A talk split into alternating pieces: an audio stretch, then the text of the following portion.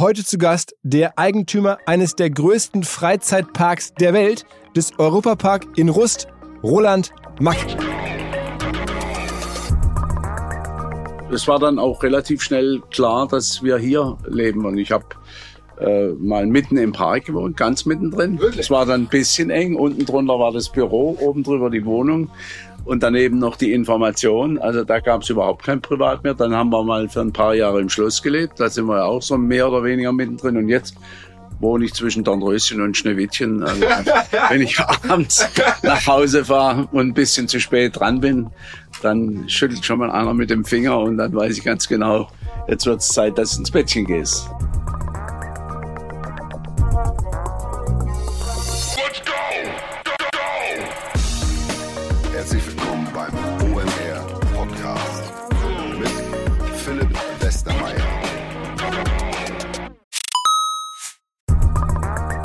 Ihr werdet euch wahrscheinlich fragen, warum unser Partner SalesViewer hier so oft im Podcast wirbt. Aber das ist relativ einfach zu erklären, denn wenn wir hier mittels Podcast Reichweite für SalesViewer erzeugen, dann besuchen natürlich auch hunderte von Menschen die Website von SalesViewer und SalesViewer kann dann mit dem eigenen Tool die Website-Besucher oder deren Firmen vor allen Dingen mit Klarnamen entschlüsseln. Also Podcast-Werbung führt zwangsläufig zu immer mehr Website-Besuchern und Website-Besucher lassen sich in Firmen-Klarnamen von SalesViewer entschlüsseln und zu neuen B2B-Kunden machen. Und natürlich auch wir bei OMR sind sehr zufrieden mit SalesViewer, nicht nur als Kunde, sondern auch als Partner. Wir setzen deren Tool ebenfalls ein zur eigenen B2B-Lead-Generierung und entschlüsseln damit die Website-Besucher von OMR, OMR Reviews oder anderen Tochterfirmen. Man sieht einfach, wer eure Webseiten besucht hat und wofür sich potenzielle Kunden interessiert haben. Neben uns, also OMR, sitzen aber auch noch deutlich größere Firmen wie Stepstone, Avato Systems, Sport5, Talon One oder die Vodafone-Tochter Grand Centrix bereits auf SalesViewer und generieren damit täglich neue B2B-Leads. SalesViewer ist bekanntlich auf unserem hauseigenen Software-Bewertungsportal OMR Reviews das bestbewertete Tool in gleich drei Kategorien und kann jederzeit kostenlos getestet werden. Wer also sehen möchte, wer auf der eigenen Website drauf war und diese Person dann am besten zu Kunden verwandeln möchte, der kann das alles kostenlos ausprobieren. salesviewer.com slash OMR. Zurück zum Podcast. Für den Podcast bin ich selber nach Rust gefahren. Rust liegt irgendwo im Nirgendwo Dreiländereck in der Nähe von Freiburg zwischen Deutschland, der Schweiz und Frankreich. Und wenn man da hinfährt, taucht irgendwann ein richtiges Skyline am Horizont auf, bestehend aus Achterbahnen. Das ganze Örtchen Rust 5000 Einwohner, besteht im Wesentlichen aus diesem Freizeitpark. Es wirkt wie eine weitere Themenwelt. Die Polizei, das Rathaus, glaubt man gar nicht, es echt ist, weil es einfach alles sich dort um diesen Park dreht, den die Familie Mack, der Roland Mack mit seinen, seinem Bruder, da aufgebaut hat in den letzten Jahren. Riesige Hotels, 5000 Betten. Das Ganze ist vergleichbar mit dem Disneyland. Und wir haben entsprechend über die Economics gesprochen von so einem Freizeitpark. Wie schafft man es aus dem Nichts, so einen Park zu bauen? 1975 ging es los. Die hatten vorher so einen kleinen ähm, Produktionsbetrieb für Fahrgeschäfte, für Jahrmärkte und haben halt daraus das Ding erzeugt mit einer halben Milliarde Umsatz. Ich habe mich nicht so richtig getraut zu fragen, was die Firma wohl wert ist. Natürlich haben wir darüber gesprochen, warum sie nicht an der Börse ist. Aber er hat mir dann nachher im Nachgespräch erzählt, üblich wären wahrscheinlich so Multiples von vier bis fünf. Also wir reden hier von einem Unternehmen, das über zwei Milliarden wert ist, das komplett in Familienhand ist. Das haben äh, die Max da aufgebaut. Sozusagen der deutsche Walt Disney ist der Roland Mack, der selber auch quasi in dem Park lebt, wie der echte Walt Disney. Und ähm, nach dem Podcast war ich so krass inspiriert, weil es einfach so viel Spaß macht zu hören, wie er da anderen Leuten Freude macht, ähm, diesen Park hochgezogen hat mit so viel Leidenschaft über die Jahre und auch gar keinen Bock hat um, zu verkaufen. Einfach eine Familienunternehmergeschichte aus dem Lehrbuch. Und ich war stolz auf unseren deutschen Walt Disney. Ich hoffe, ihr seid's auch. Jetzt geht's los mit dem Gespräch mit Roland Mack. Herzlich willkommen, Herr Mack. Guten Morgen. ist eigentlich schon unglaublich, oder? Was Sie hier hingestellt haben.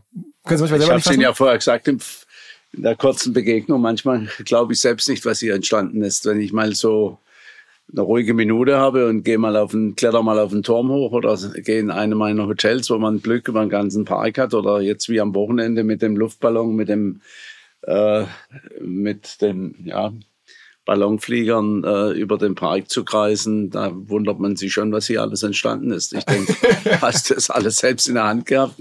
Offensichtlich ja. ja, also wir müssen mal ein bisschen die Reise nachzeichnen. Mittlerweile ist es ja wirklich ein mittelständisches Unternehmen. Ich habe schon gehört, knapp 5000 Leute, ähm, die sie äh, hier beschäftigen und dann saisonal, ein bisschen natürlich mit Spitzen im Sommer wahrscheinlich ein bisschen mehr. Ähm, also das gibt ja schon ein Gefühl für die Größe, die da ist. Aber es hat mal angefangen, 1975, ähm, wo sie sich überlegt haben, ich baue jetzt mal ähm, so einen Freizeitpark hier. so einfach war es nicht. Das, die Familiengeschichte ist schon noch ein bisschen älter. Wir sind ja fast 250 Jahre alt. 1780 äh, hat das Ganze begonnen im kleinen Städtchen im äh, Schwarzwald in der Nähe von Freiburg. Da haben meine Ur-Ur-Urvorfahren äh, Fahrzeuge gebaut, Landauer gebaut für die Landwirtschaft und später dann für Zirkus und Schausteller die Anlagen hergestellt. Und insofern waren wir schon mit der Unterhaltungsbranche in Kontakt. Und dann kam Anfang der 70er Jahre die Idee, wir könnten das A selbst machen und B haben wir gespürt, da ist eine Marktlücke in Deutschland, dass man da nicht an eine Millionenstadt rangeht und äh, dahin geht, wo, äh, wo die meisten Menschen leben, nämlich vielleicht im Ruhrgebiet, hat ein bisschen was mit der Treue zur Heimat zu tun. Äh, wir haben natürlich schon die Verkehrsachse, die A5 im Auge gehabt, wo der gesamte Urlaubsverkehr Richtung Spanien, Italien, auch in die Schweiz fließt. Und das war dann unser Ansatz, ein Gelände zu suchen, was an dieser internationalen Verkehrsachse liegt. Und so ist die Idee geboren. Relativ klein, bescheiden, Weidegeier schwebt über Ruß, stand in den Zeitungen. Keiner hat den Erfolg geglaubt, aber so ist es eben auch mit vielen Startups heute. Keiner glaubt an sie und später sind sie plötzlich mal Weltmarktführer. ja. Wie groß war denn das Unternehmen, als das losging mit dem Park? Also dieses Mack Rides heißt es ja, also Rides wie die Fahrgeschäfte, das war sozusagen der, der, der Nukleus. Ähm, wie groß war diese Firma? War da schon irgendwie jetzt ein Millionenbusiness oder war da schon auch mehr? Ja, es war Leute? natürlich, es war schon eine Firma, die in der Branche äh, eine sehr hohe Bedeutung hatte. Wir haben alle Parks äh, nicht alle äh, Volksfeste in Deutschland beliefert. Es war eine Firma, die hauptsächlich Inlandsaufträge abgewickelt hat.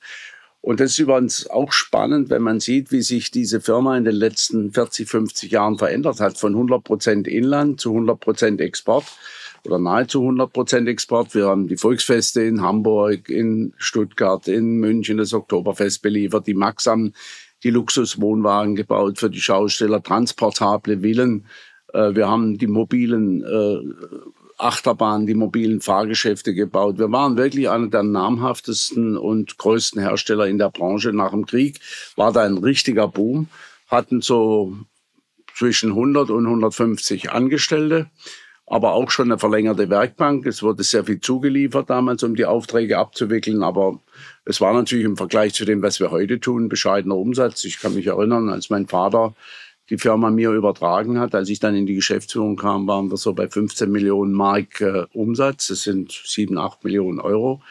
Und gehörten damals mit diesem Umsatz schon zu den Großen in der Branche in Deutschland. Da waren Sie 26, ne? Da war ich ja, 24. Okay. Also sehr jung da in die Verantwortung reingekommen. Ich habe Maschinenbau studiert an der Universität Karlsruhe. Das war ich war immer schon technikaffin, habe auch in den Ferien sehr früh gearbeitet im Hof. Ganz äh, spannend war natürlich die Phase als Kleinkind.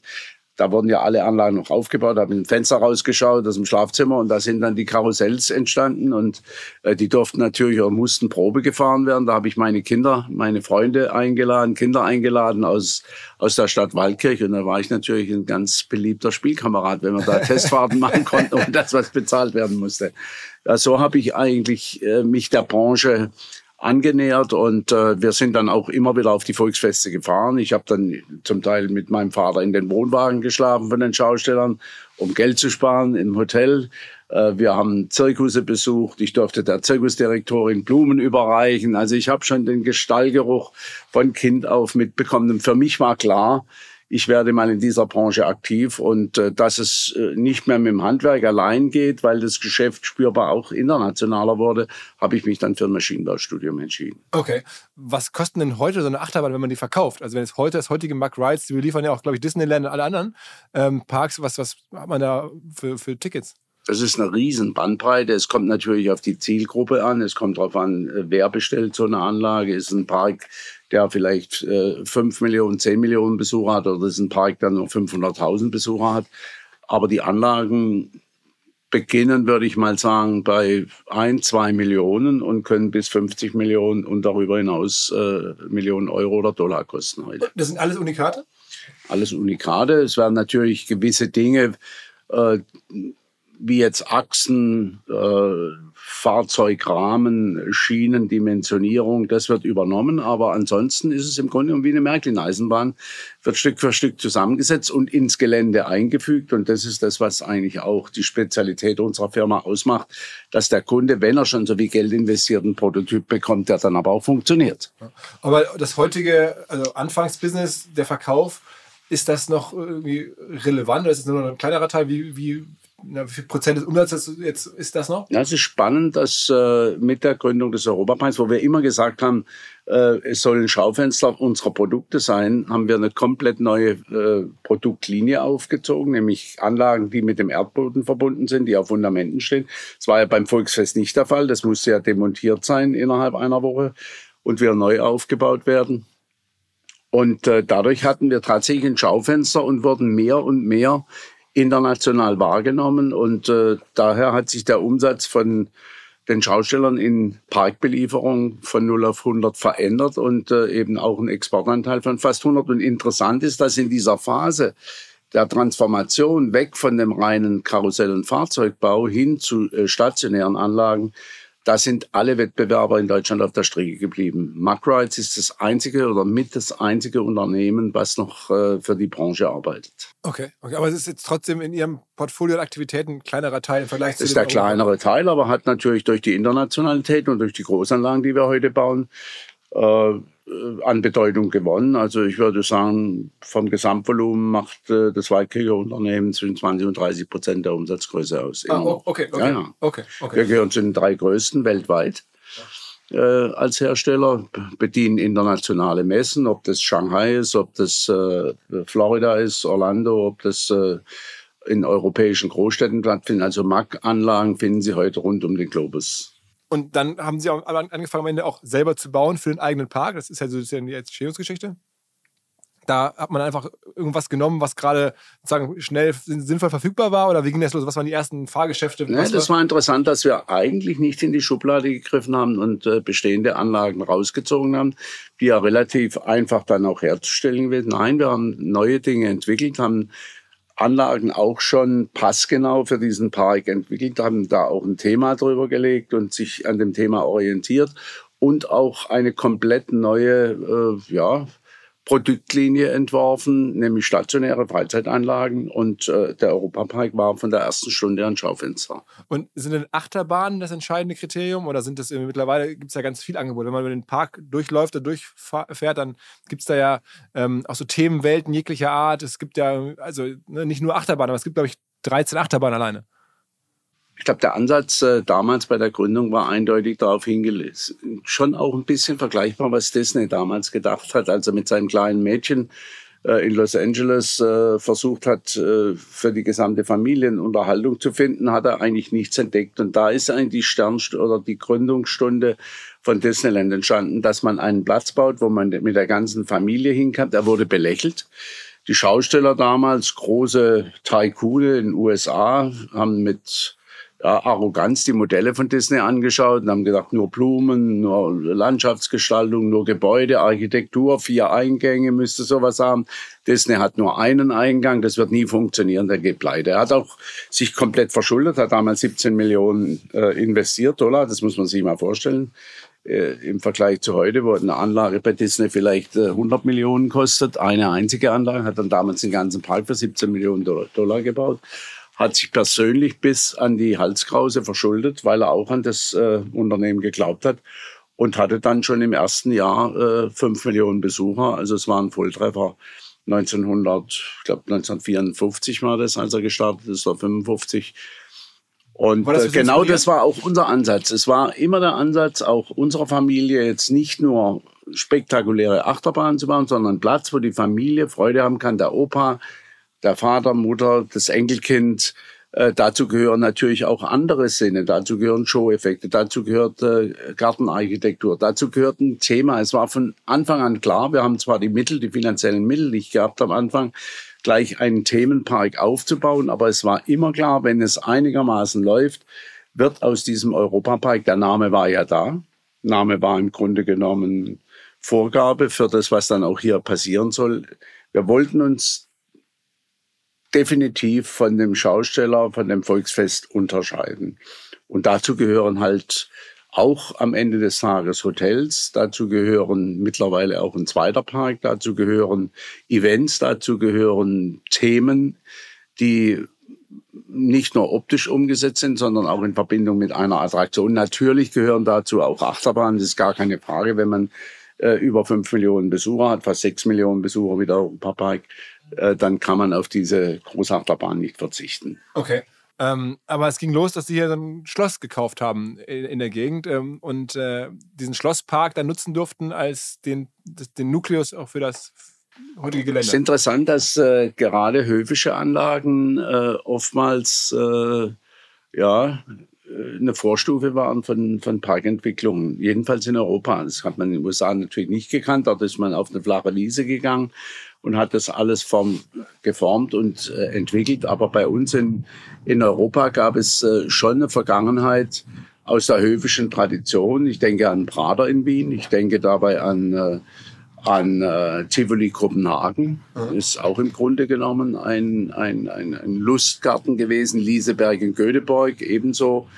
Und äh, aus dieser höfischen Tradition hat sich, äh, haben sich dort Parks angesiedelt. Deshalb haben wir gerade in Österreich oder auch in Skandinavien eine ältere Tradition wie in Deutschland. Und insofern hat sich das eben auch hier gegeben. Ein Schloss hat auf der einen Seite ein bisschen was Romantisches, auf der anderen Seite hat es natürlich auch einen Schlosspark.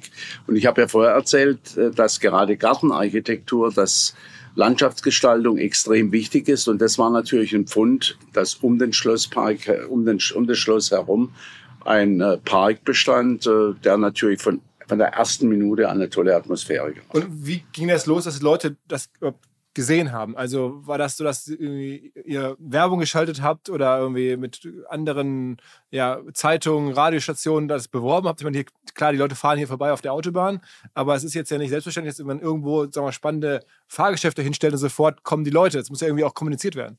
War eine mutige Entscheidung, das ist schon richtig, was Sie sagen, denn äh, es war damals ja auch nicht bekannt, Parks dieser Art. Das heißt, man musste etwas äh, anbieten, wo der Kunde gar nicht wirklich wusste, was ist es denn eigentlich. Aber ich glaube, wir haben von Anfang an eine relativ starke Mund-zu-Mund-Propaganda bekommen. Und äh, das hat uns treue Wiederholer gebracht. Neue Kunden äh, wurden dadurch generiert. Natürlich geht man auf die klassischen Medien äh, wie Radio, Fernsehen, Berichterstattung, äh, damals noch kein Internet.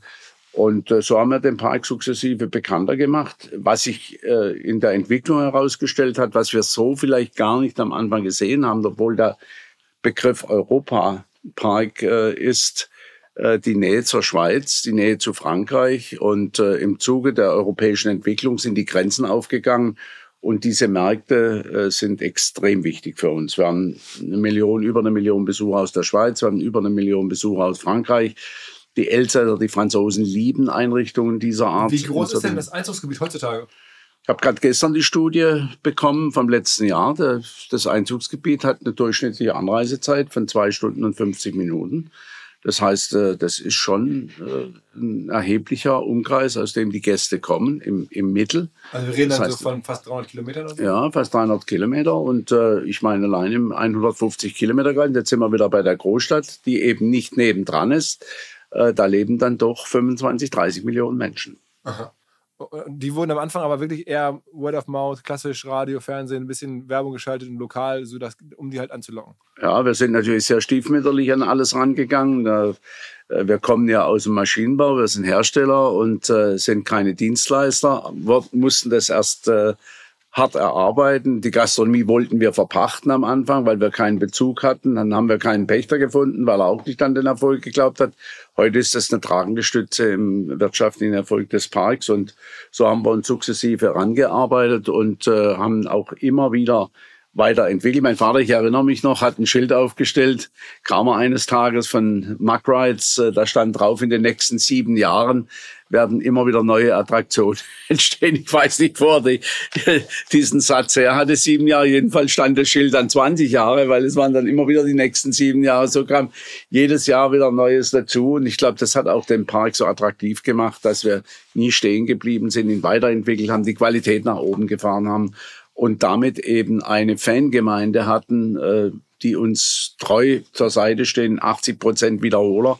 Das ist natürlich die Basis des Erfolgs. Okay, das heißt wirklich diese 5 Millionen Besucher im Jahr heutzutage, davon 80 Prozent, die dann sozusagen. Die schon mal im letzten Jahr oder vor zwei Jahren da waren. Also Wiederholer ist jemand, der einfach schon mal da war. Das sind 80, das sind 80 Prozent. Okay. Am Anfang die Finanzierung, ne, heutzutage nimmt man Eigenkapital oder irgendwie, war das dann also ähnlich wie bei Disney, auch verschuldet und bald zu Banken gegangen oder alles aus dem Cashflow? Es ist ja verrückt, dass äh, im Grunde genommen 64, 74, 20 Jahre später äh, wir die gleiche äh, Situation hatten, wie sie Walt Disney erlebt hat. Keine Bank, die mitmachen wollte. Eigenkapital, äh, das Haus meiner Eltern war bis unter die Dachkante verschuldet und das war überhaupt die größte Tat, dass mein Vater eben auch wirtschaftlich so hinter dieser Idee stand, weil er so überzeugt war, dass er selbst das, was er über Jahrzehnte in dem Unternehmen Macrites erarbeitet hat, ins Risiko gebracht hat, weil er voll und ganz von dem Erfolg überzeugt war. Okay, das heißt also wirklich alles aus eigenen Mitteln? Wir mussten damals sogar, ja, mein Großvater war ja Gründungsmitglied der Volksbank in Waldkirch. Also waren die Banken alle noch kleiner und äh, das Kreditvolumen hat nicht ausgereicht von unserer Hausbank, sodass sich mehrere Banken zusammengeschlossen haben, um das Kreditrisiko abzufedern und uns eben die Mittel zu geben, die wir für die Eröffnung gebraucht haben. Aha. Welche Dimension reden wir da? Also ja, wir haben 30 Millionen investiert damals. Äh, das war schon eine Größenordnung, vor allem dann, wenn sie äh, eine Investition tätigen, an die keiner glaubt. Ja. Es ist ja nicht so, dass man mit den 30 Millionen was gebaut hat, wo jeder gesagt hat, es muss ein Erfolg werden, sondern der Pleitegeier schwebt über Ruß, die Freizeitruine wächst und insofern bin ich auch ganz stolz, dass wir das geschafft haben und dass wir die Lügen gestraft haben, das ist schon ein gutes Gefühl. Und wenn man jetzt ein bisschen recherchiert, kann man sehen, bis heute gibt es eine Zahl, 700 Millionen sind jetzt über die all die Jahre investiert worden in den Park. Das ist Mittlerweile Euro. Ja, genau. Nicht mehr D-Mark und das ist schon richtig. Ich meine, das sind natürlich bescheidene Beträge, wenn ich dann die Grundinvestition 30 Millionen Mark, das sind 15 Millionen Euro. Heute investieren wir im Schnitt zwischen 50 und 70 Millionen Euro. Im Jahr? Im Jahr. Einfach nur in neue Fahrgeschäfte. Neue Fahrtraktionen, auch die Erweiterung in den Park, dann die Hotelanlagen. Wir haben mittlerweile schon über 300 Millionen Euro in Hotels investiert. Äh, das ist auch, äh, die Infrastruktur ist relativ teuer für die Erweiterung, ganzen Erschließungsmaßnahmen ist mittlerweile natürlich eine ganz andere Dimension geworden. Also ich würde mal ganz sagen, wenn man jetzt hier so in Rust ist, dieser Ort Rust, das ist gefühlt der Europapark und da ist so ein, so ein, Ort drumherum. Also man weiß gar nicht mehr, was jetzt eigentlich erst da war.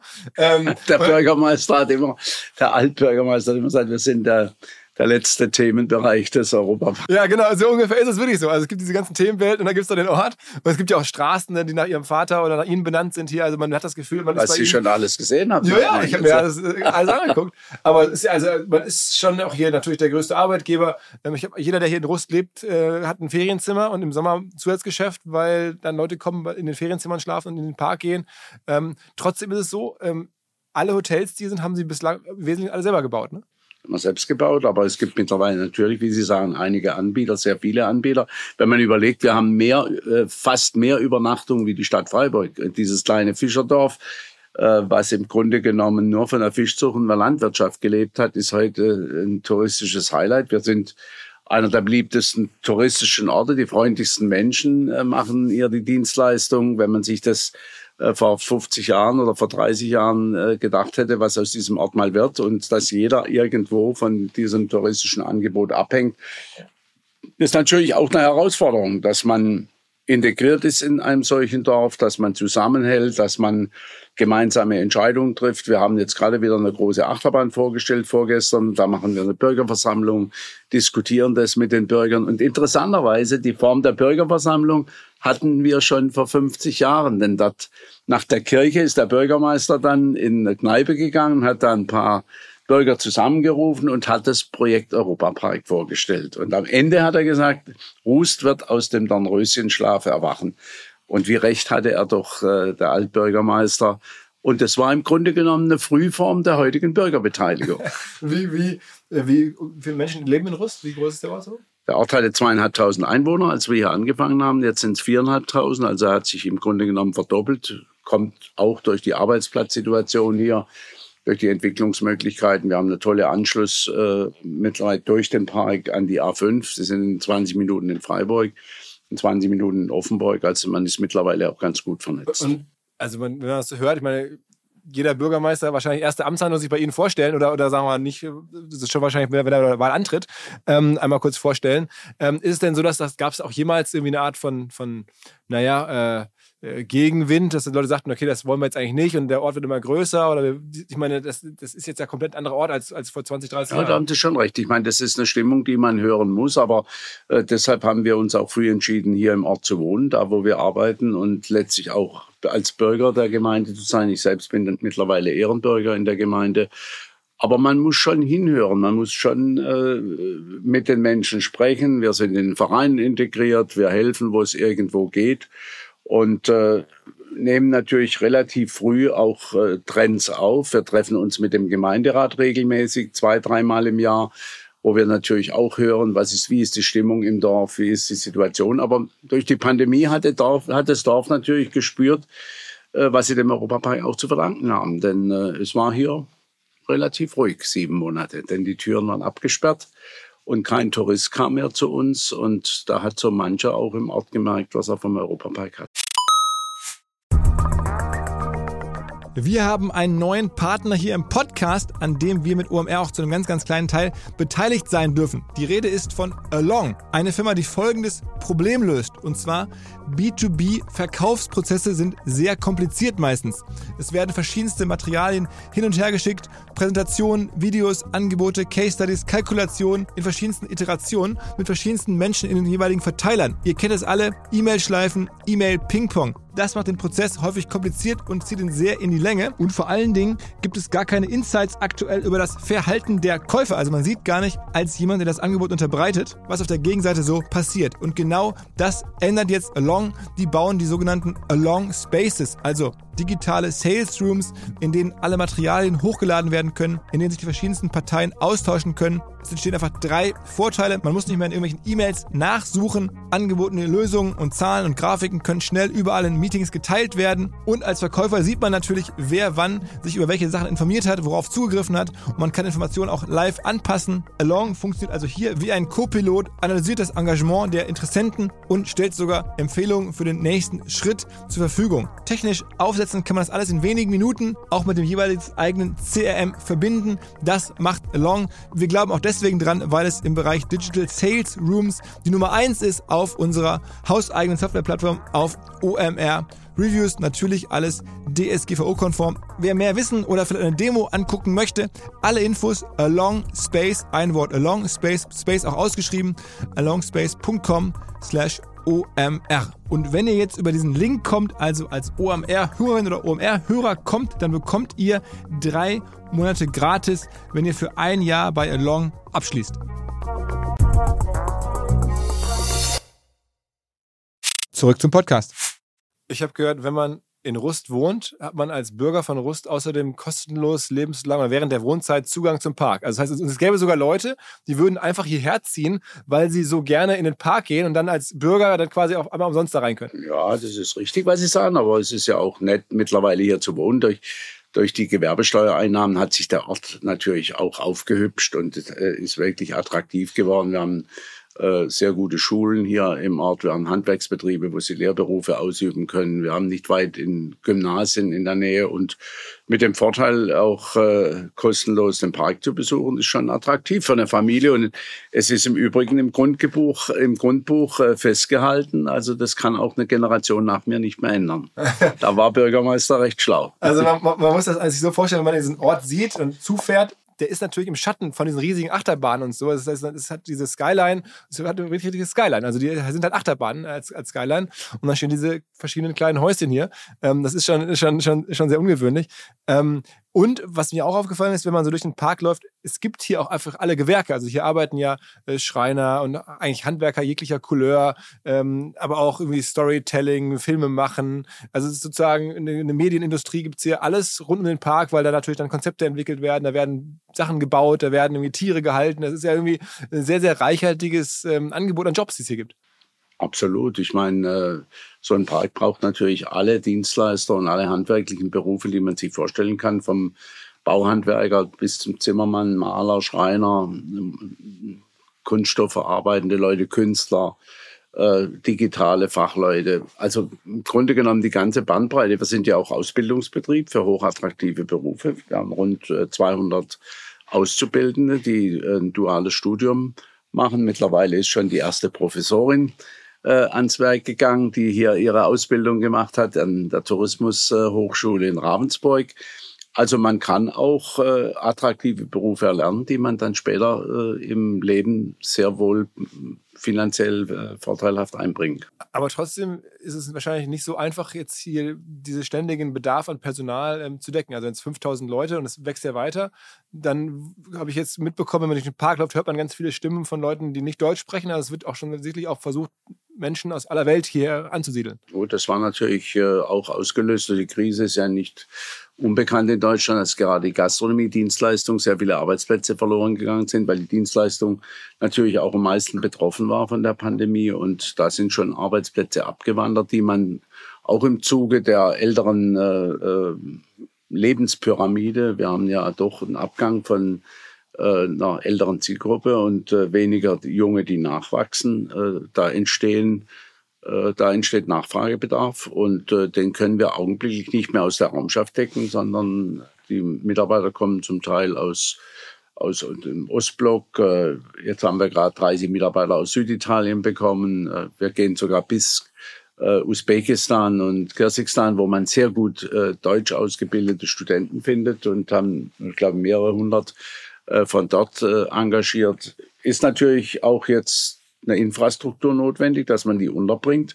Das ist eine große Herausforderung im Unterschied, wenn Sie die Mitarbeiter aus der Region bekommen, wo Sie abends wieder nach Hause fahren. Das heißt, es gibt hier auch richtig viele ähm, ja, Häuser, wo einfach so die Angestellten hier so, so. Ja, und durch das, dass der Tourist natürlich nach Betten fragt, ist es ganz, ganz schwierig, äh, Mitarbeiter in, im Privatraum unterzubringen. Das heißt, der Park muss investieren. Wir haben jetzt gerade einen Wohnblock fertiggestellt mit rund 200 Wohnungen und nochmal einen Betriebskindergarten. Äh, mussten jetzt in der Schnelle noch einen Containerdorf dazuziehen, weil über 1000 äh, Wohnungen, die wir im Angebot haben, um eben die Nachfrage unserer Mitarbeiter äh, zu befriedigen. Und die Hotels, sind die mittlerweile wirtschaftlich das Rückgrat des Parks? Ich meine, wie viele Zimmer gibt es jetzt hier?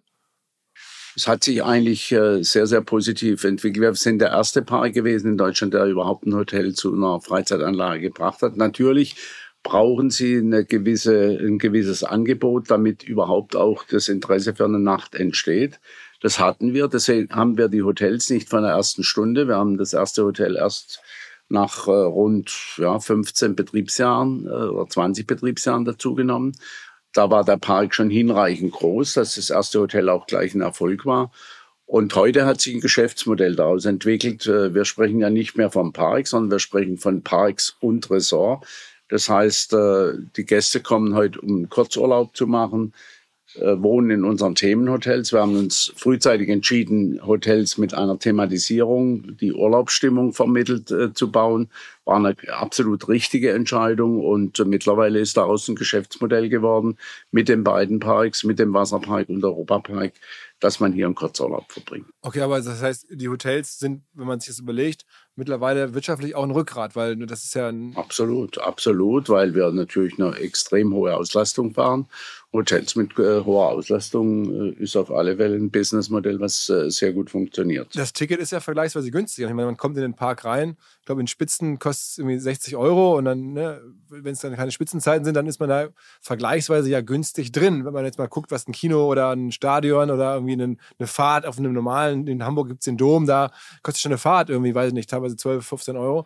Dann hat man dann hier den ganzen Tag und zig Fahrten und so. Also da, da, klar, wenn man überlegt, jetzt 5 Millionen Menschen machen dann 60 Euro, das, schon, das wäre sehr viel Geld, aber trotzdem erscheint es mir fast margenstärker und, und besser kalkulierbar, wenn man sagt, okay, die Hotels, äh, die sind ja relativ gut durchzukalkulieren. Ich glaube, das eine ist eine, auch eine Diskussion in unserem Haus, weil einer meiner Söhne verantwortlich ist äh, für das Hotelgeschäft und der andere ist mehr für die Innovation und für äh, die Fahrattraktion zuständig. Und da ist eine grundlegende Diskussion, wer ist wichtiger für das Unternehmen, der, der die Hotels betreibt oder der äh, letztlich die Fahrattraktion hat. Ich glaube, das kann man gar nicht mehr auseinanderhalten. Wir machen mittlerweile ja auch große Events, wie jetzt das Cloud Festival. Äh, Tagungen, wenn es wieder mal äh, normal läuft, äh, wo der Park im Grunde genommen nur eine nebengeordnete Rolle spielt. Äh, und in der Hauptferienzeit ist es natürlich der Park, der die Menschen hierher bringt und letztlich die Aufenthaltsdauer, wo die Gäste einfach einen Urlaubs als Urlaubsziel äh, Unterkünfte brauchen. Und wenn das Ganze einzahlt in atmosphärisch, in das Gefühl, ich bin weg von zu Hause, ich bin in einer anderen Welt, äh, dann hat man gepunktet. Also ich glaube, das Wachstum wäre ohne die Hotels nicht möglich gewesen. Aber die Hotels brauchen natürlich auch den Park. Und kommen dann auch andere Hotels jetzt zunehmend hierher und sagen, Mensch, hier ist ja irgendwie Bedarf, es gibt hier ähm, mehr Nachfrage, als, als die, die Kollegen selber stemmen können. Der Park ist ja da. Da siedle ich mich jetzt in meinem Hotel auch an? Wir haben mittlerweile Hotelinvestoren, die in der Nähe äh, investiert haben. Das Moxie hat jetzt gerade ein neues Hotel eröffnet. Dann hat an der Autobahn äh, sind mehrere Hotels entstanden. Das sind zwei, drei Kilometer weg, wo man vielleicht den Ganzjahres, das Ganzjahresangebot sucht und letztlich auch noch den Businesskunde im Auge hat. Es ist schon spannend, was an Hotelübernachtungen in den letzten Jahren entstanden ist. Aber wir waren auch Treiber für die Hotelentwicklung bei anderen Parks. Nicht nur in Deutschland, sondern in ganz Europa. Mit dem Erfolg äh, dieses Businessmodells Europa Park haben sehr, sehr viele Kollegen auch investiert. Und ist es äh, für euch jetzt hier gewünscht, dass hier Hotels eröffnen? Oder denkt ihr, nee, die nehmen uns am Ende Umsatz weg, lieber baue ich selber noch zehn weitere Hotels?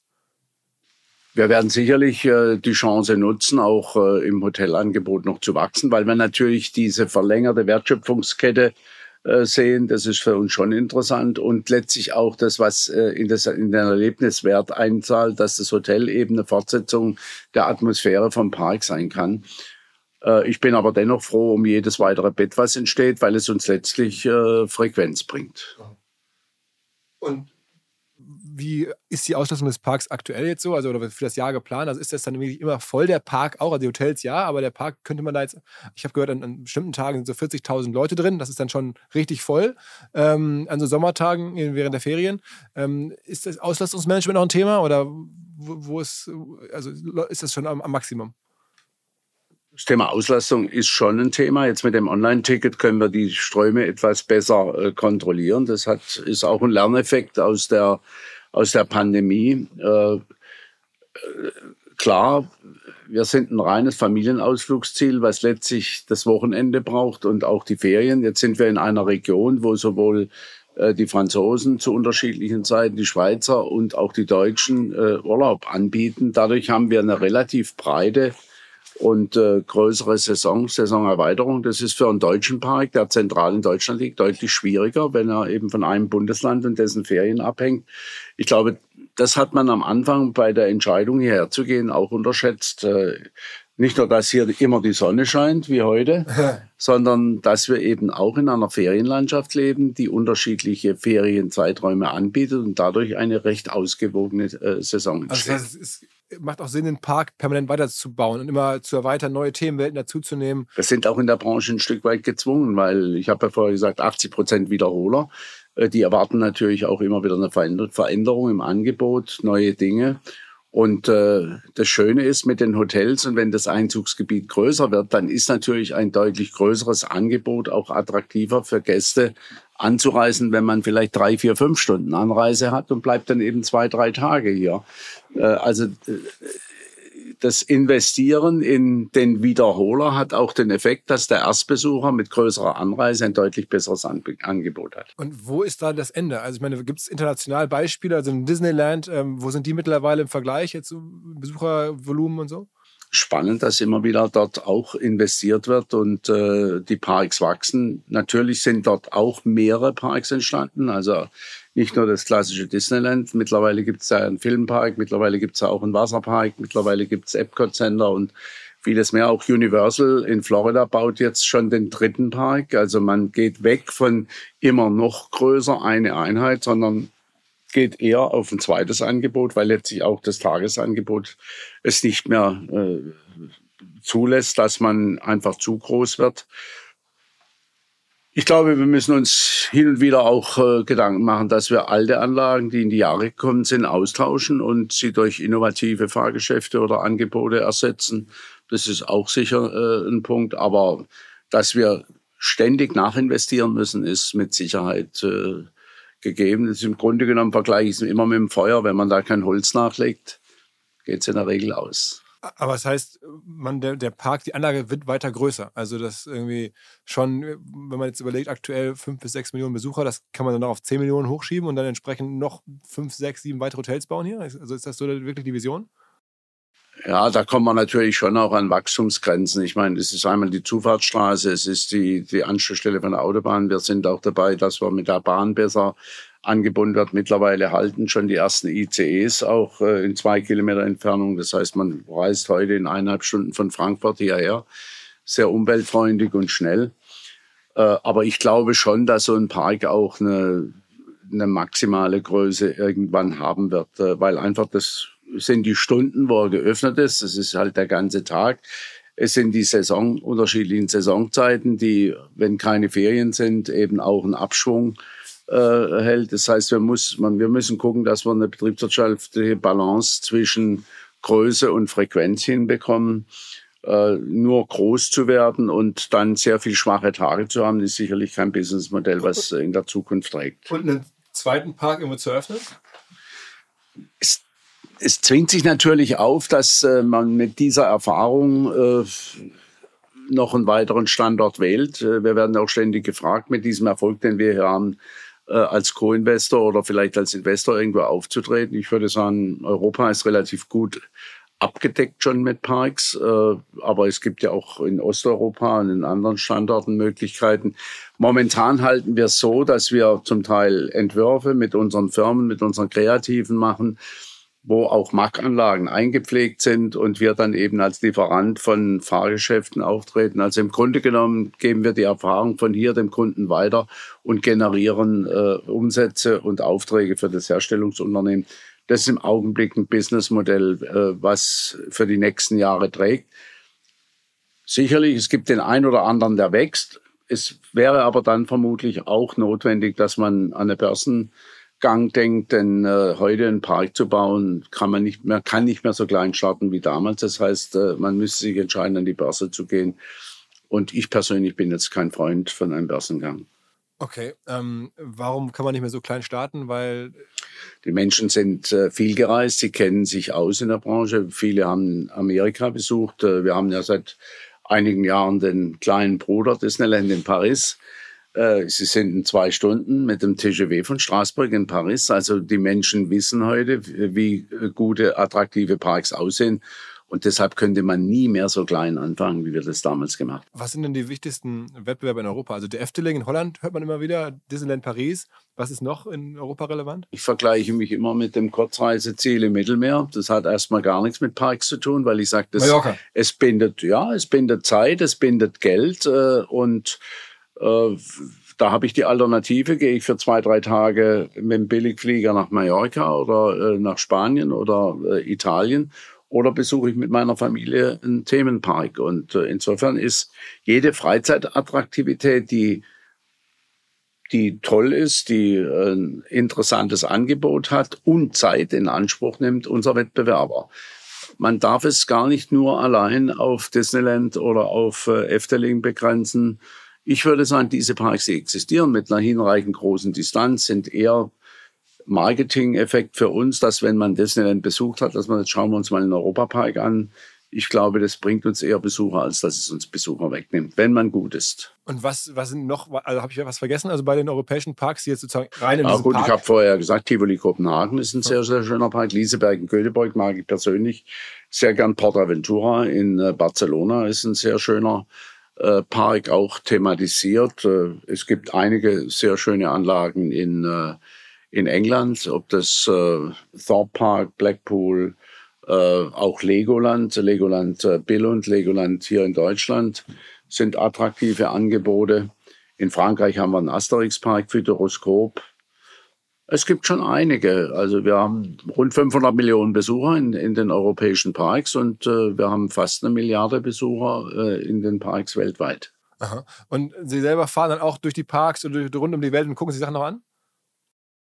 Durchs Internet ist man heute natürlich äh, schneller im Park und auch sogar auf den Fahrattraktionen, weil man ja On-Ride-Videos hat und viele Informationen. Äh, aber natürlich sind wir selbst auch dort und gucken es uns persönlich an. Nicht zuletzt, weil wir auch Kunden besuchen. Es ist ja auch jeder Park nicht nur Innovator, äh, vielleicht auch Ideengeber für uns, sondern er ist gleichzeitig auch Kunde von uns. Und äh, insofern ist der Austausch immer da. Wir sind auf den internationalen Messen, wo wir ja sehr viel sehen, was weltweit passiert. Ob das jetzt Shanghai ist, dieses Jahr wäre Hongkong dran, wird zum dritten Mal wegen der Pandemie abgesagt. Äh, es ist äh, in Europa wird es äh, London sein in diesem Jahr und die größte Messe unserer Branche ist in Orlando in Florida. Und ähm, warum ist ein Börsengang keine gute Idee? glaube, ich wäre ein schlechter Vorstandsvorsitzender einer börsenorientierten äh, Unternehmung. Äh, ich, ich glaube, so wie wir unser Geschäft machen können mit dieser Leidenschaft, äh, könnten Sie das in der Börse nicht ausführen. Gar keine Frage, wenn, wenn Sie Wachstum brauchen, weil Sie selbst nicht finanzieren können, um letztlich äh, erfolgreich zu sein am Markt, dann haben Sie keine andere Wahl. Aber noch können wir das durchschnittliche Investitionsvolumen und auch äh, die Manpower, die man für die Führung braucht, aus der eigenen Familie schöpfen. Und äh, dann ist das für mich im Moment immer noch das bessere Modell. Ich war ja oft Diskussionsgast bei Banken, als der Börsenhype äh, ganz groß war und äh, war dann einer der wenigen der Runde, der einen Börsengang äh, ja, der dem entgegengesprochen hat, eben genau mit diesen Argumenten. Wir können das durchschnittliche Investitionsvolumen äh, stemmen und wir haben die Nachfolger und äh, insofern gibt es für mich keinen Grund, an die Börse zu gehen. Wie groß ist denn die Firma jetzt aktuell, so umsatzmäßig? Bitte? Also, wie groß ist denn das Unternehmen jetzt aktuell umsatzmäßig? Eine halbe Milliarde. Eine halbe Milliarde. Mhm. Und es wächst auch jedes Jahr weiter. Wächst, ja. Ja, gut. Jetzt haben wir erst mal zwei Jahre, wo es richtig runterging. Ja, ja. Und äh, wir sind mittlerweile extrem breit aufgestellt. Nicht nur, dass wir jetzt ein paar Hotels, Gastronomiebetriebe haben, Übrigens der größte Gastronomiestandort an einem Punkt in Deutschland. Äh, nein, wir haben mittlerweile auch ganz moderne Firmen dazugenommen in der medialen Welt. Wir haben eine, eine Filmproduktionsfirma in Hannover gekauft, machen selbst Animationsfilme, produzieren VR-Brillen, sind weltweit unterwegs im Angebot mit diesen Artikeln und es integriert sich mehr und mehr das Ganze medial hier bei uns im Park. Ein Produkt, was in den nächsten Wochen äh, an den Markt geht, ist das äh, Restaurant der Zukunft, Adrenalin. Da wird die gesamte Kompetenz der Familienunternehmung MAG äh, auf den Tisch kommen, angefangen von Medieninhalten über gastronomische äh, Top-Angebote und eben das Bewegen der Gäste durch, äh, durch den Raum von MAG Rides. Und das macht unglaublich viel Spaß. Und äh, ich glaube, wir sind da extrem gut aufgestellt, auch für die Zukunft, auch für andere, äh, diese Angebote auszuarbeiten und vielleicht eben weg vom Standard Rust eben in anderen Parks aktiv zu werden als kompetenter Lieferant, nicht nur von Fahrattraktionen, sondern von medialen Inhalten. Wir haben den Film für das Voletarium äh, produziert, haben mittlerweile mehrere Filme schon äh, dazugepackt, von Kasachstan über Mexiko und äh, sind da einer der besten Filmanbieter schlechthin äh, auf, am, am Markt, was diese Flugsimulatoren angeht. Nee, ist ein spannendes, ein, ein spannendes Produkt und äh, wie gesagt, die nächste Generation ist da voll in den Startlöchern und das ist absolut zuversichtlich, dass sie das auch erfolgreich machen. Was mir bislang überhaupt gar nicht klar war, ist, jeder Hersteller von Produkten jeglicher Art kann ein Volksprodukt sein in Kooperation mit der Bild. Das ist insofern natürlich spannend, weil die Bild eine Wahnsinnsreichweite hat, fast 50 Prozent der deutschsprachigen Bevölkerung erreicht und halt dieses Label Volksprodukt vergibt an Partner. Seit 21 Jahren machen sie das. Mittlerweile gibt es 220 verschiedene Volksprodukte und es werden weitere gesucht. Es gab schon Zahnbürsten, Volksakkus, aber auf der Website habe ich gesehen, sie suchen zum Beispiel einen Partner für eine Volkszahnzusatzversicherung oder für eine Volkspizza oder für einen Volksstaubsauger. Also, wer solche Produkte herstellt und auch in größerer Kapazität produzieren könnte, denn erfahrungsgemäß spricht der Verkauf nach einer solchen Kampagne ziemlich an, wendet euch bitte an den Vermarkter der Bild. Die Firma heißt Media Impact. Und Media Impact sagt übrigens auch, dass 80% derjenigen, die schon mal eine Kampagne in dem Bereich gebucht haben, das wieder tun. Wer jetzt hier erstmals von dieser Möglichkeit gehört hat, bekommt auf seine erste Buchung auch ein Media-Bruttovolumen von 220.000 Euro on top. Wendet euch dazu bitte direkt an Media Impact ein Wort www.volks-produkt.de slash Bild slash Volks-Produkt und erwähnt einfach im Gespräch mit den Ansprechpartnern und Ansprechpartnern dort, dass ihr über OMR kommt und dann gibt es diesen Zuschlag. zurück zum Podcast generell ist ja Storytelling also bei euch eine wichtige Kompetenz. Also man denkt, das ist Logistik und Maschinenbau und dann ist es irgendwie Service, aber es ist ja auch Inhalte. Also wenn man so guckt, ihr habt irgendwie, klar, es fing mal an mit so einer Euromaus, äh, aber mittlerweile gibt es ja ganz viele Charaktere, wenn man so durch hier rumläuft. Dann, ähm, also mein Lieblingsbeispiel war, das konnte ich kaum glauben, gibt es das Fahrgeschäft, das heißt, glaube ich, Piraten in Batavia. Und da gibt es da ähm, wurde mir erzählt, so eine Person, Bartholomäus, wie heißt er mit Nachnamen, ähm, den, da, den ihr euch ausgedacht habt, der dann da lebt und dann hat er einen Gegenspieler, also es ist wie so eine Comic-Welt oder eine, eine Fantasy-Welt und da gibt es ja ganz viele davon. Also wenn man hier so rumläuft, überall begegnen einem neue Figuren, die ihr geschaffen habt. Also wer macht sowas? Ja, ich finde, ich, Sie schneiden da einen tollen Punkt an, äh, wie auch Familienunternehmen mit der Zeit gehen und äh, nicht stehen bleiben, sondern neue Dinge adaptieren. Ich habe es vorher erzählt, äh, dass wir eben nichts aus der Schublade genommen haben, keine Karusselle hier in die erste Baustufe eingebracht haben, sondern alles neu entwickelt wurde. Und äh, so ist wieder ein Gen in der Familie da, äh, die das Thema Storytelling, Bücher zu produzieren, Geschichten entstehen zu lassen in Form eines ältesten Sohnes da und das ist ja das Spannende in einem Familienunternehmen. Äh, wenn diese kreativen Leute da sind, ist es meiner Ansicht nach das beste Format überhaupt, was man anbieten kann, ein Familienunternehmer zu sein. Wenn die Talente mal ausgehen, ist es sicherlich das Schwächste, äh, was ein Familienunternehmen erleben kann. Da, da tut sich natürlich ein personenorientiertes äh, Unternehmen leichter, weil sich die Personen austauscht und sich dann die richtigen Leute nicht immer, aber meistens an Bord holen kann. Das ist natürlich beim Familienunternehmen wichtig, dass es eher von innen rauskommt, wenngleich wir auch mittlerweile sehr viele Manager und äh, verantwortliche Leute von außen in die Führung integriert. Aber es gibt wirklich einen Stab, der hier ganz explizit ähm, wahnsinnig Liebe zum Detail, Geschichten erzählt. Das findet sich dann wieder in Dekorationen, in diesen, in diesen Figuren.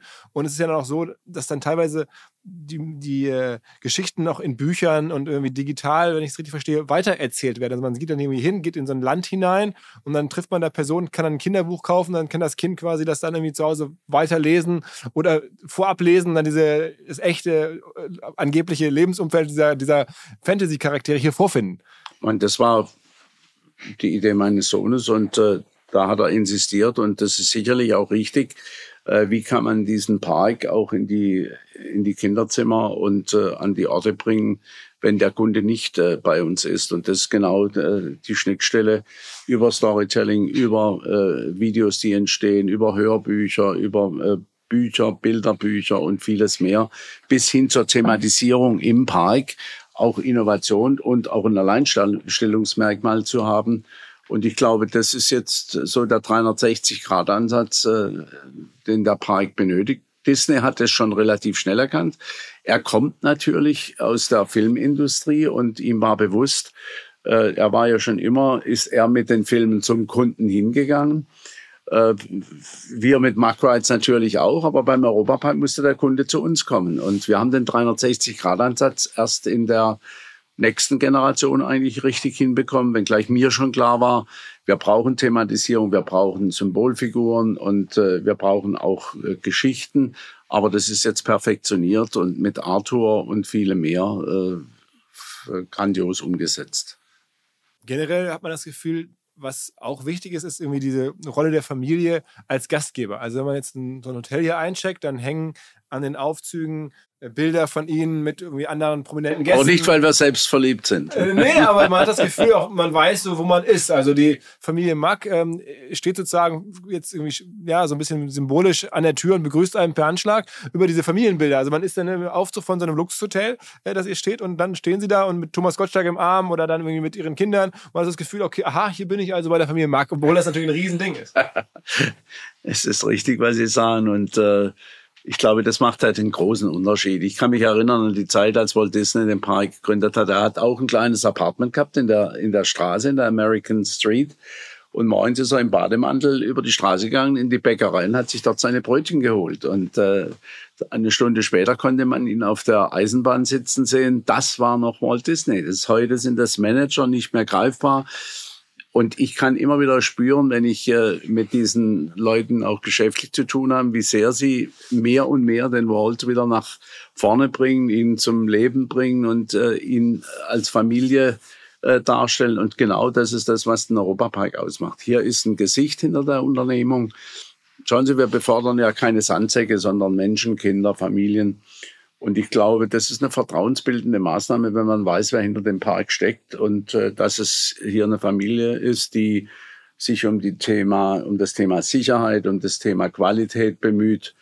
Das ist vertrauensbildend und äh, insofern ein Freund von mir hat mal gesagt, es ist eigentlich bei euch wie in Nachbarsgarten. Ich finde das einen wunderbaren Satz, weil es ist nicht so ganz zu Hause, aber man fühlt sich wie zu Hause. Und wenn man das schafft, ich glaube, das ist auch die, das Erfolgsgeheimnis des Europaparks, dass man sich so fühlt, fast wie zu Hause, aber doch mit vielen anderen Anregungen. Man fühlt sich wohl und deshalb kommt man auch gerne zurück. Wenn man jetzt irgendwie fragt, wo wohnt denn eigentlich der Herr Max selber, habe ich Ihre Kollegin aus der Kommunikation gefragt und dann hat die gesagt, der wohnt hinter, hinter Grimms Fantasywald oder sowas, hat er sein Haus. Also das heißt, ähnlich wie Walt ja, Disney, haben Sie jetzt sozusagen direkt... Das ist verrückt, ich habe das auch nicht kopiert, das hat sich einfach so ergeben. Schauen Sie, der Familienunternehmer, der lebt in der Firma mittendrin. Wir haben schon, ich habe es ja vorher erzählt, aus dem Schlafzimmer rausgeschaut und haben die Karussells drehen sehen und dann raus und selbst eingestiegen. Und äh, ich glaube, es war dann auch relativ schnell klar, dass wir hier leben. Und ich habe äh, mal mitten im Park gewohnt, ganz mittendrin. Wirklich? Es war dann ein bisschen eng. Unten drunter war das Büro, oben drüber die Wohnung und daneben noch die Information. Also da gab es überhaupt kein Privat mehr. Dann haben wir mal für ein paar Jahre im Schloss gelebt. Da sind wir ja auch so mehr oder weniger mittendrin. Und jetzt wohne ich zwischen Dornröschen und Schneewittchen. Also, wenn ich abends nach Hause fahre und ein bisschen zu spät dran bin, dann schüttelt schon mal einer mit dem Finger und dann weiß ich ganz genau, jetzt wird es Zeit, dass du ins Bettchen gehst. Äh, aber ist es nicht auch, sag mal, irgendwie der Wunsch eines Tages mal zu sagen, ich jetzt hau ich mir ein, kaufe mir ein Haus in der Toskana oder irgendwie auf Mallorca oder sowas, also oder beendet man dann irgendwie auch wirklich bis zum ja, bis man nicht mehr kann, bleibt man hier und macht es weiter. Ja, wir haben schon natürlich äh, Ausweichmöglichkeiten und äh, wir haben auch immer versucht, einen Urlaub zu machen, gar keine Frage. Aber mittlerweile, äh, wenn Sie so ein großes Unternehmen haben mit dem Wachstum, dann lässt Sie natürlich das Unternehmen nicht, los. Aber für mich, ich weiß gar nicht, wer das mal gesagt hat, such dir einen Be Beruf aus, der dir richtig Spaß bringt, dann musst du das ganze Leben nicht arbeiten. Ich finde, das trifft extrem für mich zu. Es ist Leidenschaft, es macht Spaß, es macht Freude. Und manchmal, wenn ich so zurückblicke, dann frage ich mich, wo sind die Jahre geblieben? Ich war einer der allerjüngsten und wenn ich heute in der Welt rumgucke, ist keiner mehr meiner CEOs überhaupt noch zu finden. Die sind alle schon Jahrzehnte im Ruhestand oder auf dem Friedhof und äh, ich komme mir manchmal vor wie Methusalem. Äh, als ich hier vor 50 Jahren angefangen, wie schnell diese Zeit vergeht, das hängt doch sicher damit zusammen, dass man eigentlich fast jeden Tag gerne zur Arbeit ging, die keine war. Wie alt sind Sie jetzt? Bitte? Wie alt sind Sie jetzt heute? Wie, wie alt? 72. 72. Also äh, wirkt ja noch irgendwie sehr, sehr agil und sehr, sehr also voll im ja, Offensichtlich äh, kann man auch mit viel Arbeit äh, ja, sich jung erhalten. Ich glaube, Geist und Körper wird ja auch geschult, gefordert durch, äh, durch Arbeit, vor allem dann, wenn sie einem Spaß macht. Und äh, ich kann das nur jedem eigentlich als Empfehlung geben, äh, sich eine Arbeit zu suchen, wo er Freude hat, dann empfindet er es nicht als solche und äh, ja, Leben geht eigentlich zu schnell runter. Und, und, sind Sie denn diese neuen Themen, jetzt Instagram und generell digitalen Fragen, das machen dann wahrscheinlich eher Ihre Söhne? Ja, das äh, muss ich sagen, da merkt man den Generationswechsel. Ich sehe absolut ein, dass das wichtig ist und äh, dass das Unternehmen das braucht und dass es auch in die in die nächste Zeit hineinführt. Aber man muss für so ein Thema brennen. So wie ich gebrannt habe äh, in der Zeit, als dieser Park aufgebaut ist, für dieses Thema brenne ich nicht. Ich interessiere mich dafür, ich halte es für richtig und ich werde es auch äh, begleiten und voll unterstützen, auch wirtschaftlich. Und äh, es braucht da aber Leute, die für das Thema brennen. Das tut die nächste Generation. Insofern finde ich das großartig und äh, das ist auch die Chance schlechthin, neue Türen aufzustoßen und das Unternehmen neue Zeit zu führen. Und jetzt sozusagen am Ende sozusagen der Reise jetzt war dann statt irgendwie einem großen Jubiläumsfest auf einmal Pandemie. Das äh, ist ja auch krass, also dass sie sozusagen das wahrscheinlich auch nicht erwartet haben und man kann lesen, dass das irgendwie kann man sich auch ausrechnen, wahrscheinlich mehrere hundert Millionen äh, das Unternehmen gekostet hat. Also die, die Corona-Pandemie, die, die, die Schließung äh, temporär. Ähm, aber man, das konnte man dann trotzdem ganz gut wegpuffern. Ja, gut, es äh, herrscht ja immer in dem Unternehmen auch. Das hat mir mein Vater immer äh, gepredigt, äh, Liquidität vor Rentabilität. Äh, gibt nicht den letzten Euro aus, um nicht äh, voll in die Hände der Banken zu fallen. Das hat sich natürlich in der Pandemie mehr als bereitet, obwohl wir äh, doch erheblich investieren parallel dazu, aber eben doch Reserven aufgebaut haben und dann sehr organisiert durch diese Pandemie hindurchgekommen sind, mit mehreren hundert Millionen Umsatzverlust. Wir hatten die Chance, äh, zum Leidwesen natürlich meiner Mitarbeiter und es war traurig für mich, äh, die treuen Mitarbeiter in Kurzarbeit zu schicken. Äh, war ja auch eine riesen Herausforderung für, für meine Mitarbeiter, aber damit konnte man Liquidität abpuffern. Wir haben Baustellen eingebremst, um sagen wir, Reserven weiterzuhalten. Aber nachdem ich gemerkt habe, auch durch Kontakte nach China, die ja ein bisschen vor uns waren in der Pandemie, dass das Geschäftsmodell weiterhin bestehen wird, auch nach der Pandemie, waren wir relativ zuversichtlich und haben auch weiter investiert, selbst in der Pandemie, um eben dann für danach gewappnet zu sein. Jetzt wollten wir es ganz gern abschütteln.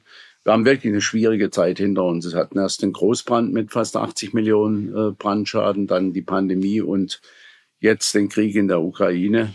Es ist mal gut, würde ich sagen. Ja, und der Krieg wirkt sich auch aus, weil natürlich sozusagen jetzt überall die Preise anziehen und das Budget, das die Menschen dann haben, für den Urlaub möglicherweise nicht mehr so groß ist. Das ist richtig, äh, wobei ich glaube, dass wir da im Wettbewerb immer noch uns gut aufstellen, weil es ist ein überschaubarer Kurzurlaub, den ich mit dem Auto, mit äh, der Eisenbahn machen kann. Ich bin auch relativ schnell wieder zu Hause. Es ist ein überschaubares äh, Budget mit einem guten Preis-Leistungsangebot für die ganze Familie. Und insofern glaube ich, dass wir auch äh, in der schwierigen Zeit da eher Profiteure sein könnten. Aber es darf halt nicht zu lange gehen. Und äh, es wäre natürlich auch wichtig, die Energiesicherheit zu haben und letztlich auch bezahlbare Energie zu haben. Denn der Park ist schon ein Energieverbraucher, wenngleich wir fast 30 Prozent über äh, umweltfreundliche Energie äh, produzieren und immer mehr in Zukunft. Äh, ja, äh, es wäre schon mal ein unbeschwertes Wirken und äh, nach vorne schauen wieder angebracht. Es geht jetzt doch schon drei, vier Jahre, dass wir so von einer Krise in die nächste. Und der Brand, wie ist das? Also das war dann wirklich einfach das wahrscheinlich bislang größte Unglück im Park. Es hat ja irgendwie noch keine größeren äh, persönlichen Schäden, glaube ich, konnte man nicht sehen, ähm, gegeben. Dann war der Brand das Größte, was hier passiert ist? Ja, das war das Größte. Äh, es sind ja mehrere Anlagen, mehrere Themenbereiche vom Feuer zerstört worden und äh, es war nicht mehr aufzuhalten. Aber es sind Gott sei Dank keine Menschenleben äh, äh zu Schaden gekommen, kein äh, das Notfallmanagement hat hervorragend funktioniert. Also die Betriebsfeuerwehr, die es hier gibt und hier gibt es ja, ja Sicherheitsdienste aber, alles. Aber es war natürlich schon ein Kraftakt, diese große Anlage auch in einer kurzen Zeit wieder aufzubauen. Und haben wir gut hingekriegt und als wir fertig waren, kam die Pandemie. Und okay, okay. Aber so, ich meine, zumindest solche Feuersachen sind wahrscheinlich alle versichert und da hat man irgendwie dann äh, wirtschaftlich Ja, das lief, das lief alles gut, aber es war natürlich neben dem Bau des Wasserparks. Wir waren ja zeitgleich noch am Bauen, an der Finalisierung äh, dieser Großinvestition in der Nähe vom Europapark mit Rolandica. Äh, das kam zeitlang, zeitgleich zum Brand. Insofern war das schon eine extreme Herausforderung, auch von der Manpower her und äh, letztlich auch äh, der Park musste ja parallel betrieben werden mit großen Einschnitten. Haben wir das ganz gut hingekriegt. Also, Sie haben dann, kann man auch nachlesen, irgendwie, als es da gebrannt hat, das war am Samstag, ähm, dann war da natürlich Feuerwehr und alles, stellt man sich vor. Und dann haben sie nachts gesagt, wir machen morgen wieder auf. Richtig. ist ja auch eine gute Entscheidung. Hat sich die Feuerwehr und die Polizei mal tief in die Augen geguckt und haben das sehr bezweifelt. Aber dann in so einer Minute braucht es halt einer, der nach vorne guckt und sagt, äh, das muss so sein und das, ich schicke jetzt nicht Familien und Kinder nach Hause, die sich auf diesen Tag gefreut haben und wahrscheinlich schon im Auto sitzen und wieder auf der Anfahrt sind, sondern wir versuchen das und wir haben es tatsächlich hinbekommen. Und jetzt, äh, gerade haben Sie erwähnt, es gibt irgendwie Rulantica, das ist diese Wasserwelt, ähm, also einen, ja, ein Freizeitbad, kann man sagen, aber in, in, massiven Dimensionen und Rutschen und allem drum und dran, äh, Wellenparks. Ähm, wer kommt auf so eine Idee? Also sitzt man dann zusammen oder sitzen Sie denn da abends und sagen zu Ihrer Frau, jetzt auf den Wasserpark hätte ich doch noch Bock drauf? Oder wir haben natürlich das beobachtet. Ich habe ja vorher gesagt, die Destination musste attraktiver werden und äh, die Aufenthaltsdauer durch Angebote erweitert werden. Und da guckt man sich natürlich schon um, was kommt da alles in Frage. Äh, ist es ein Museum? Ist es mehr ein sportives Angebot? Ist es äh, ein Wasserangebot? Ist das Wasserangebot Outdoor, Indoor?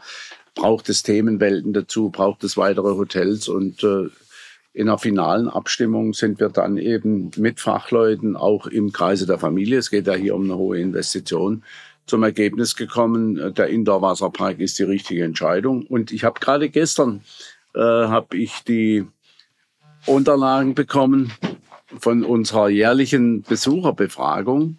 Die Unterlagen bekommen von unserer jährlichen Besucherbefragung wo man sieht, weil ein großes, äh, große Sorge war, äh, könnte so ein Wasserpark, ein zweiter Park, das Angebot des Europaparks kannibalisieren. Das heißt, sie investieren sehr viel Geld in eine neue Einrichtung und äh, refinanzieren das mit einem Verlust in der alten Anlage.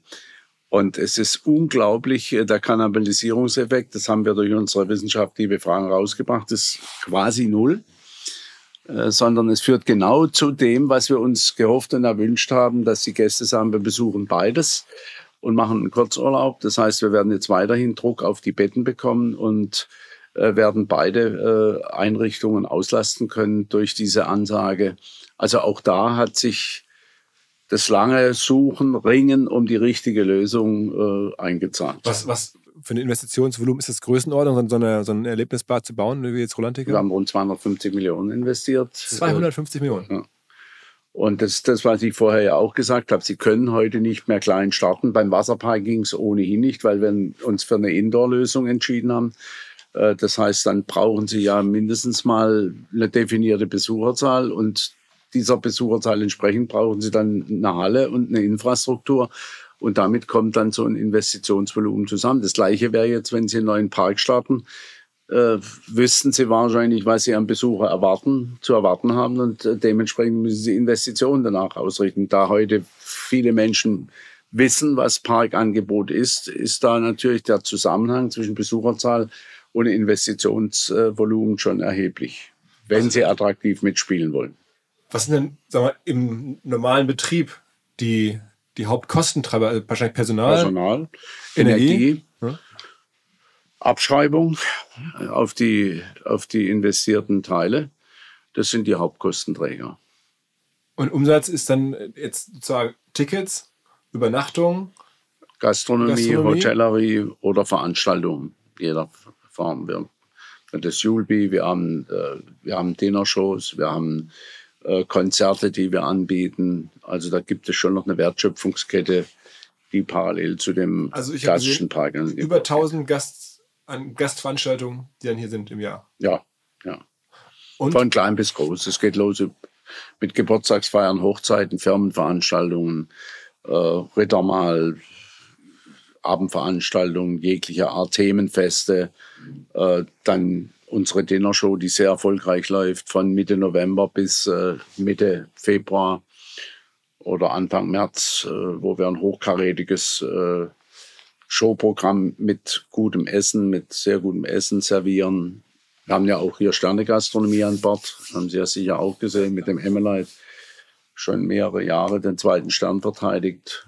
Also es ist schon ein breit gefächertes Angebot und natürlich äh, und was mir auch auffällt, es äh, scheint so ja auch noch einen Erlösström zu geben, der Werbung heißt. Also man hat Partnerschaften, es gibt, wenn man so den, durch den Park läuft und genau hinguckt, gibt es dann auf einmal einen Puma-Laden hier oder es gibt irgendwie von ähm, ja, verschiedenen Bekleidungsfirmen, die dann so Läden haben, die sind sehr schön integriert in die Anlage, aber da sind auf einmal halt Läden von irgendwelchen Firmen oder man sieht dann irgendwie, steht da so ein Osterhase von Lind oder ähm, also es gibt verschiedene, ja, so integrierte Partnerschaften und ich nenne es strategische Partnerschaften, die uns auf der einen Seite natürlich ermöglichen, äh, Zielgruppen anzusprechen durch ihr Verbreitungsgebiet, äh, die wir sonst gar nicht erreichen würden. Äh, wenn ich jetzt an Lind denke, gerade die Schweiz, die Schweizer Gäste kommen wir natürlich in sehr viele Ladengeschäfte über Gewinnspielsponsoring, über Partnerschaften, Auftritt oder unsere Partnerschaft zum Sportclub Freiburg. Das ist jetzt eher eine externe Partnerschaft oder auch die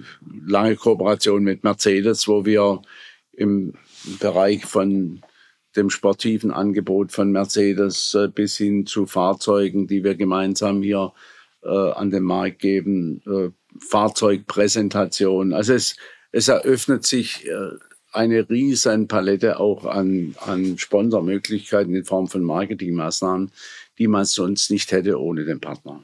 Aber ich meine, also das heißt, da gibt es eine Kooperation. Ne? Also, aber gleichzeitig ist es doch auch wahrscheinlich möglich, sehr viel Geld damit zu verdienen, dass einfach diese Firmen hier ihre Läden haben dürfen, dass, dass sie diese Millionen von Kontakten, die ja hier generiert werden, einfach anderen zur Verfügung stellen gegen Geld. Ja, so eine strategische Partnerschaft, deswegen heißt ja auch strategische Partnerschaft, ist dann am besten, wenn es sich für beide Partner äh, maximal einzahlt. Äh, mit jedem Partner einem geringeren Aufwand, wie wenn er äh, es alleine machen würde.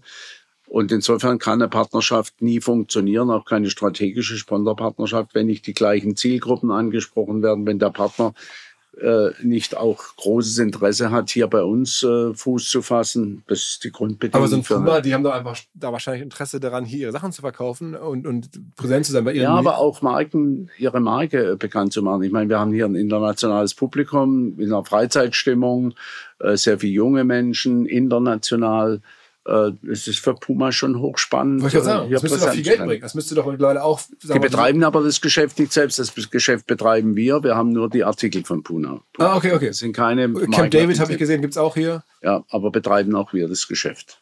Ah, okay. Das heißt, ja. Sie bauen dann Laden. Aber bei Camp David hat, haben wir ja auch eine Situation, dass man dort Erlebnis, Abenteuer verkaufen will. Und das passt natürlich sehr gut äh, zu dem, was der Park auch im Ansatz hat. Abenteuer, Erlebnisse zu verkaufen.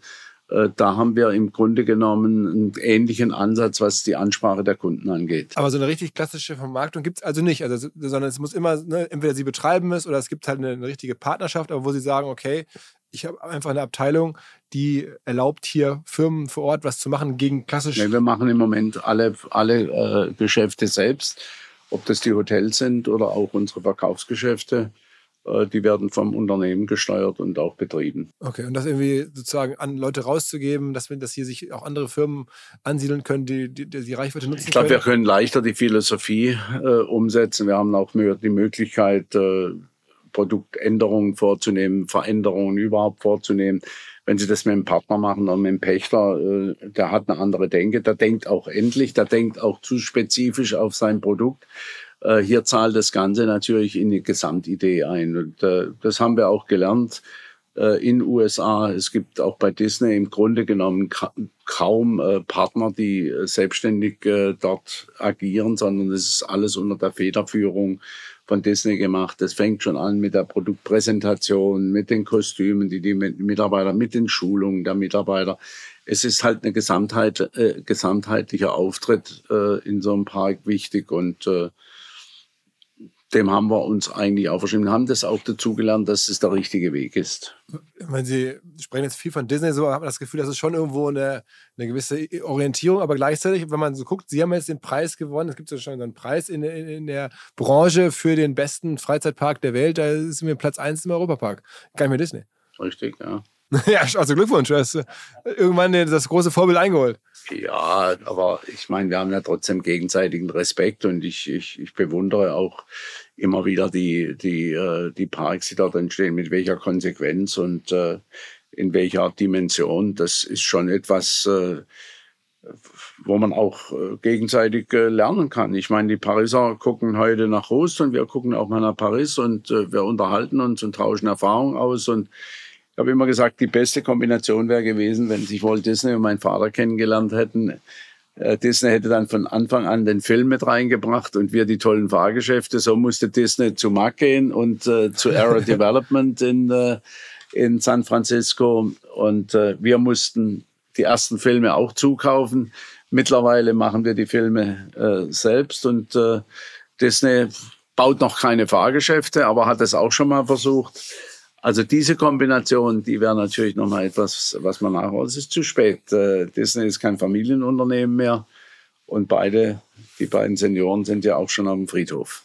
Okay, verstanden. Und die, die nächste Generation übernimmt, das heißt, die ähm, übergeben das irgendwann Schritt für Schritt und dann halten sie im Hintergrund, aber noch sind sie ja Forschungsvorsitzender. Ja gut, das ist das Ziel. Wir haben ja eine Familienverfassung gemacht in den letzten Jahren, wo wir diese diese Punkte auch festgeschrieben haben, dass wir Familienunternehmen bleiben wollen und dass wir gewisse Vorstellungen haben, wenn jemand im Familienunternehmen mitarbeitet, äh, wie sein Beitrag sein soll. Äh, wer schon fast 250 Jahre alt ist, ich meine, ich bin der siebten Generation, die nächste ist die achte Generation, die sind ja voll integriert, auch als Gesellschafter und Geschäftsführer schon.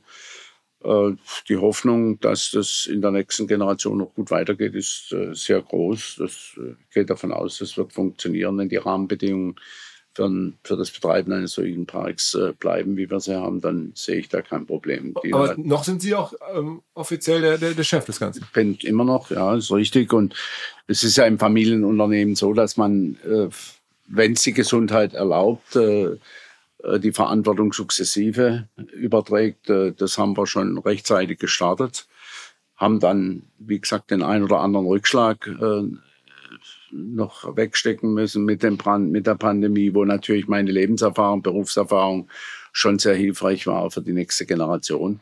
Aber der Prozess läuft weiter und äh, das operative Geschäft wird mehr und mehr an die nächste Generation übertragen. Ist denn nicht auch jetzt in der Pandemie der Gedanke mal gekommen, man könnte oder müsste vielleicht auch ein bisschen mehr diversifizieren. Ne, ich, jetzt das alles Risiko der Familien, jedes Jahr solche großen Investments, alles in einem Park hier in dieser Gegend. Ähm, die Rides, die Firma hängt ja auch hier mit dran oder an einem ähnlichen Geschäft zumindest, verkaufen ja auch Rides und andere. Also man hat das Gefühl, das ist natürlich schon irgendwo fast ein Klumpenrisiko. Oder gibt es einen separaten Immobilienarm, den sie irgendwie betreiben, wo dann sagt, ich kaufe auch Wohnungen weltweit oder sowas? Ja, gut, ich meine, Sie müssen sich im Leben ja mal für eine Sache entscheiden. Und äh, äh ich habe ja gesagt, äh, ich habe relativ schnell erkannt, dass das Geschäftsmodell Europapark äh, Kurzreisedestination auch nach der Pandemie bestehen wird.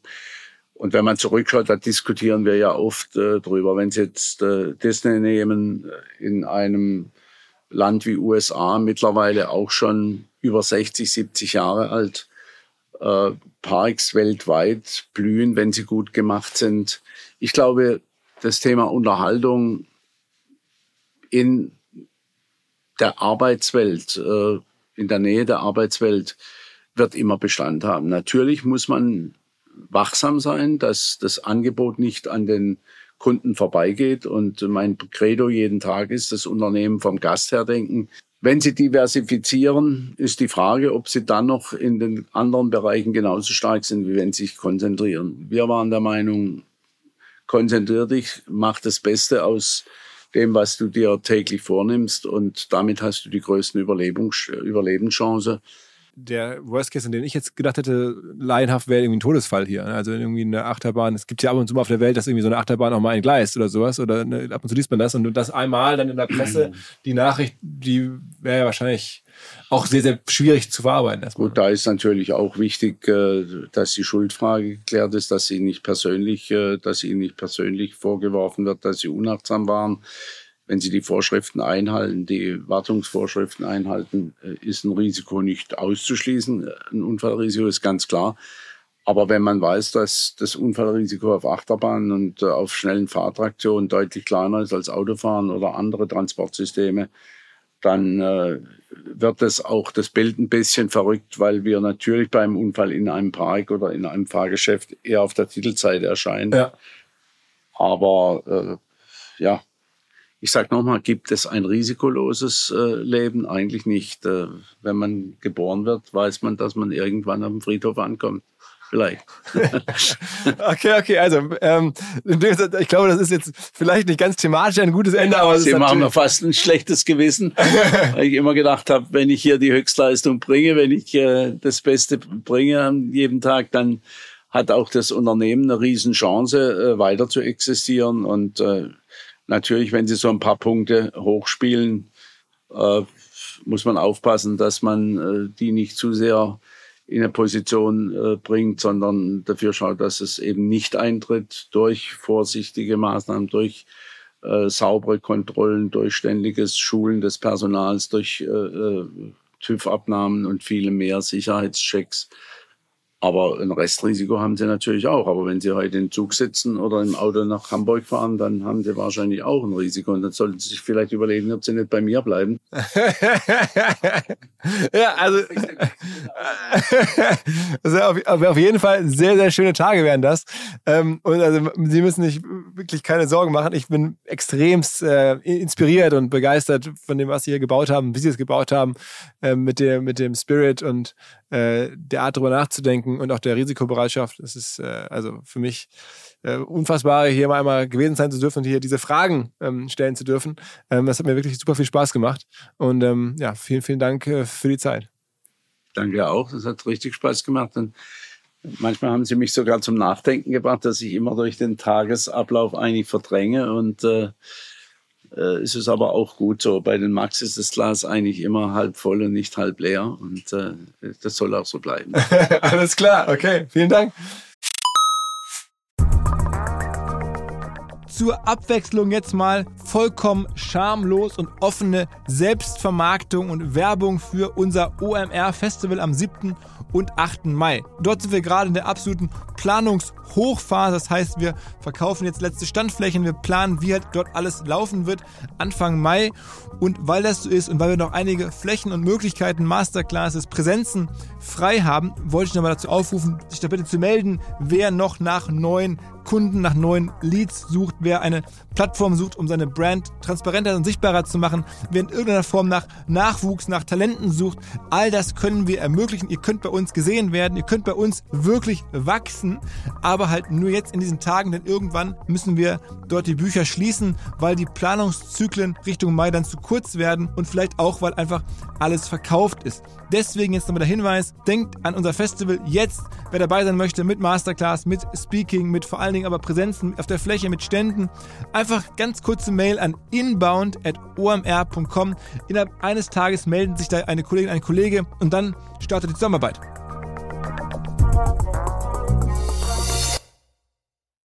Zurück zum Podcast.